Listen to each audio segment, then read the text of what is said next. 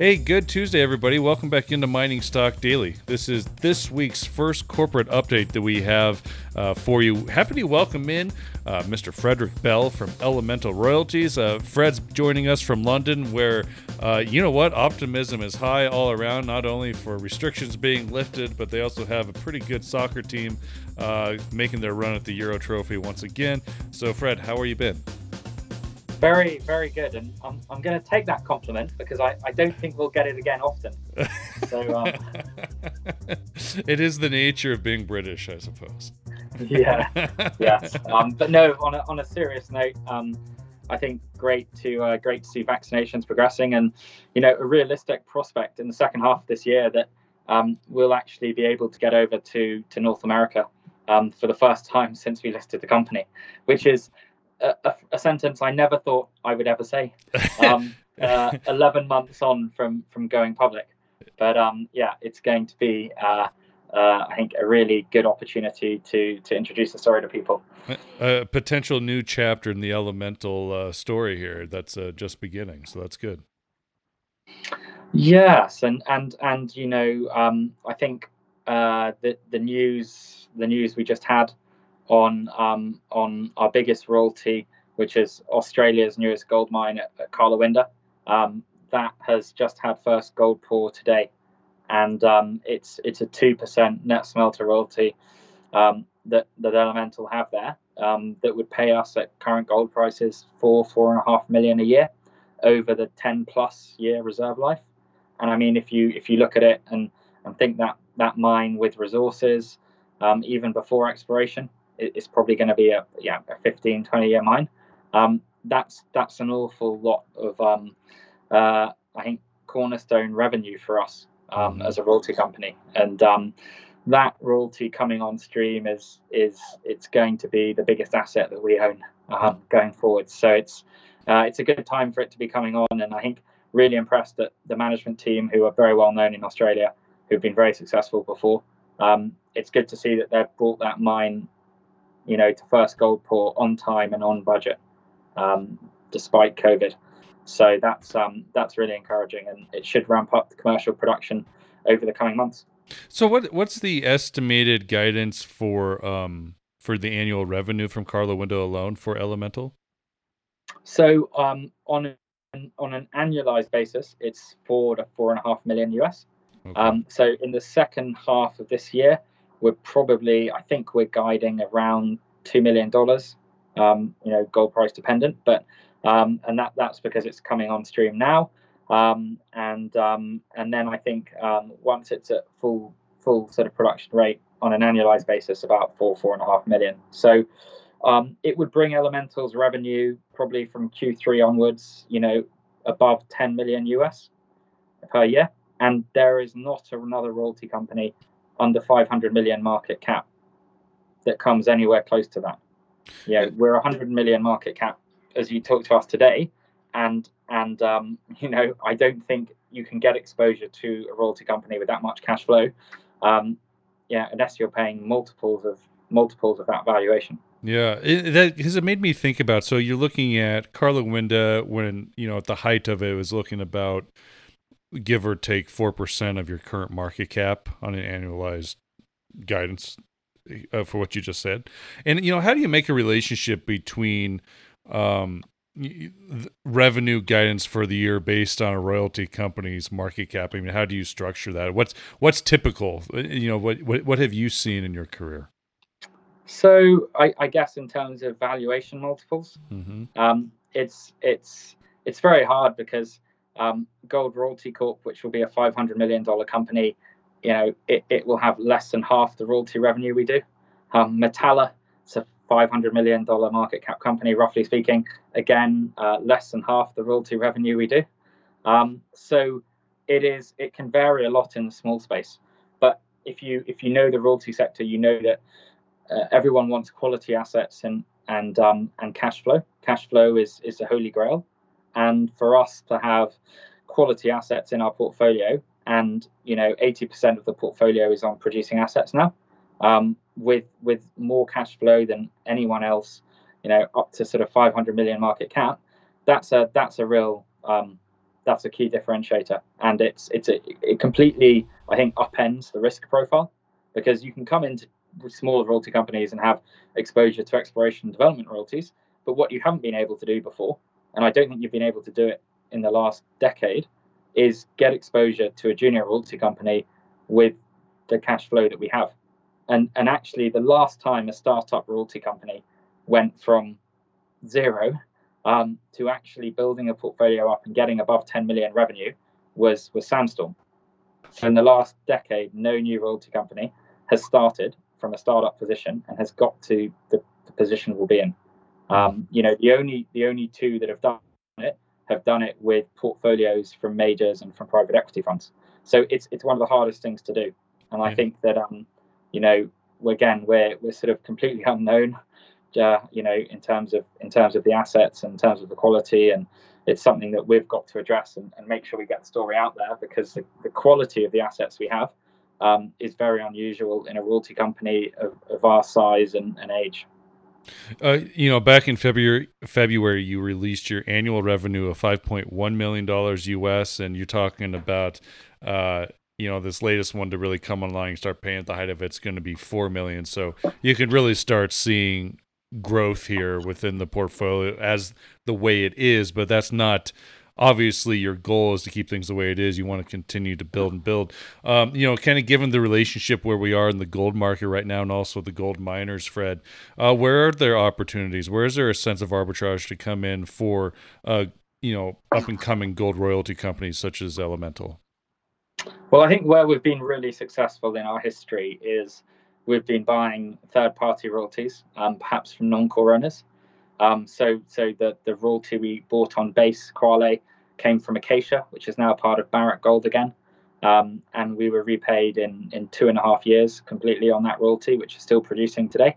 Um, the royalty we bought two royalties from Yamana Gold in 2018 before they realized they owned any royalties.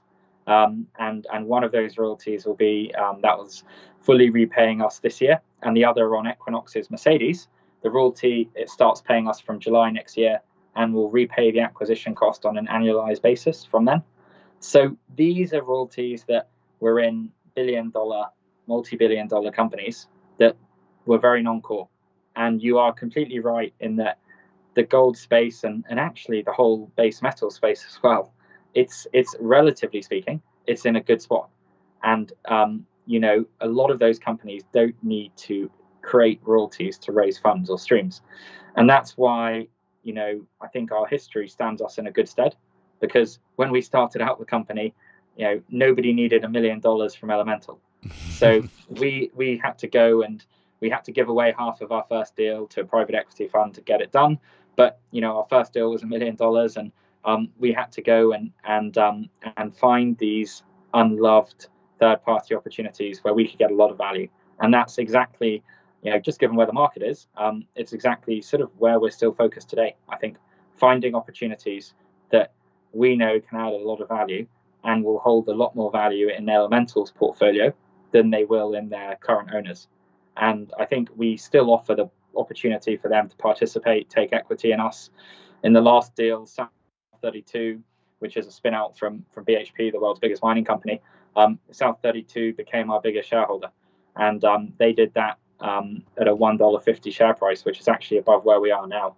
And um, I think they did that because they could see the value that they would mm-hmm. get by, by putting that, putting those royalties, which were non-core for them, in, into Elemental. And um, I think as we go forwards, we'll be able to um, we'll be able to get a lot more value for it. And Karlawinda coming on stream is is really the I think um, the first step in that. Um, mm-hmm. Yeah, I think uh, I, I, think Elemental's done a really nice job of sharing uh, news from your uh, from your colleagues at Karlawinda on their progress and how it affects not only Elemental but also the shareholders of Elemental. Um, you know, I, a lot of royalty companies I wish would did more of that and you know bring their own investors along on the journey uh, through the passive nature of what the royalties business model really is like. Um, yeah, you know, so Karlawinda, obviously, in the last month, if you go look at the news, you Elemental, you can see the progression of Karlawinda over the last month, month and a half, just through the Elemental news. You know, looking forward here through the rest of the summer into the fall, what other projects or anything else in the portfolio that's going to be noteworthy for uh, investors in Elemental to really keep track of, which you also plan on sharing? So yeah, the Karlawinda one, um, you know, we we really um, wanted to make sure we got the message across because it's an Australian company, and I think a lot of our investors in North American-based investors won't won't necessarily be familiar with it. And so, if that was a Canadian 700 million dollar company coming on time, commissioning on time and on budget, I think everyone would would know it and be familiar. Um, but we've we've got quite a lot of news coming from the different um, actually operating mines where we have royalties. So Austral Gold had some really good exploration results in the first half of this year, um, where we have a 2.25% royalty on their mine in Chile. Um, at Wahgnion, which is now part of Endeavour Mining Stable, so top 10 gold producer globally, uh, they have the second largest exploration budget on that royalty. And that the, the largest in their portfolio is Massawa, which came from Randgold Barrick. So it gives you an idea of, of the value and the upside they see there and that royalty is a thousand square kilometer land package. So you could you could probably put 50 different royalties in that same one um, right. in terms of just the size and scale. Um, and they're they're spending um, they're spending that budget over the course of this year. And then at Karlawinda, um, they've only just started production, but they've actually guided to a resource and reserve update, um, likely in Q3. And that's really encouraging because um, I think for them to be doing exploration before they've even started mining um, and to be looking to increase the resource and reserve, I think highlights some of the upside that is there. So we've got across the portfolio a number of these these um, operations where they're they're really actively exploring. And one of the points I would I would highlight is that 100,000 ounces discovered at an operating mine I think has a lot more value than 100,000 ounces discovered in an exploration project. Mm. Because uh, the biggest hurdle you've got is always building that mine, getting the you know getting over that hurdle that a lot of projects don't make it over. And so for us, when we see additional resources at a mine that has already been built and is already up and running, it's a very low threshold for the miner to actually um, convert that into reserves and, and mine it, and and for us to get cash flow. So it's you know the value of ounces of exploration at existing mines is is is really high. Mm-hmm. And you know, we look across our portfolio and we see assets there that we think could easily be operating 20 years from now and have the same mine lives that they do today.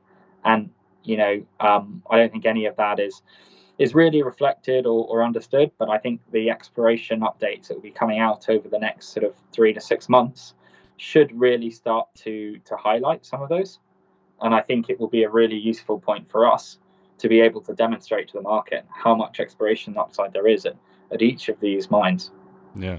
What about a, a jurisdictional uh, importance here in your portfolio, Fred? Uh, you know, uh, West Africa has really been a key highlight over the last six months. A lot of there's a lot of attention being put in West African uh, exploration plays, also you know production plays as well.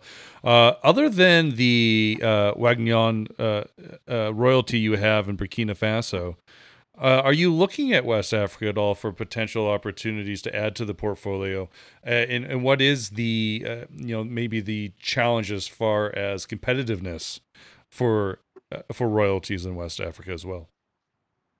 Um, I think I think we we sometimes we sometimes say at a sort of general level that um, the uh, we, we we like the mix of Australia, Canada, US sort of tier one jurisdictions mm-hmm. with some of the exploration potential in South America or West Africa, because a lot of those jurisdictions are um, underexplored in in by by contrast within Nevada or West Australia mm-hmm. or, or, some of the gold belts in Canada, some of the more famous ones. And I think that um, for us, we've always thought that there's a you know you can get again a really good blend of you want some cornerstone assets in in Australia or in Canada or in the US um, that give you that stable, you know, upside and I think are, really um, you know low risk. And at the same time, you want you want exposure and optionality to some of those projects in in developing countries, where where actually it's still the very early days of exploration and discovery, and those projects, you know, um, might be going for years and years. I think we're lucky in Karlawinda in Australia. It's that very rare beast. It is a new mine in a proven jurisdiction. So that that has the best of both worlds. But it's very rare you get that nowadays. You don't get many virgin discoveries, two million ounce plus, you know, in a in a tier one jurisdiction. And so um, and so we've sort of approached it through a through a blended way. Uh, well, let's leave it at that, Fred. It's a pleasure to catch up with you uh, once again. It has been a while, so it's it's good to see you and good to talk to you. Much appreciate it. Thanks, Trevor. Yeah, that's Frederick Bell from Elemental Royalties. They trade on the TSX Venture with the symbol ELE and also on the OTCQX with ELEMF. They are a sponsor of the podcast, and we look forward to catching up with them later this summer with more news from the company. The information presented should not be considered investment advice. Mining Stock Daily and its affiliates are not responsible for any loss arising from any investment decision in connection with the material presented herein. Please do your own research or speak with a licensed financial representative before making any investment decisions.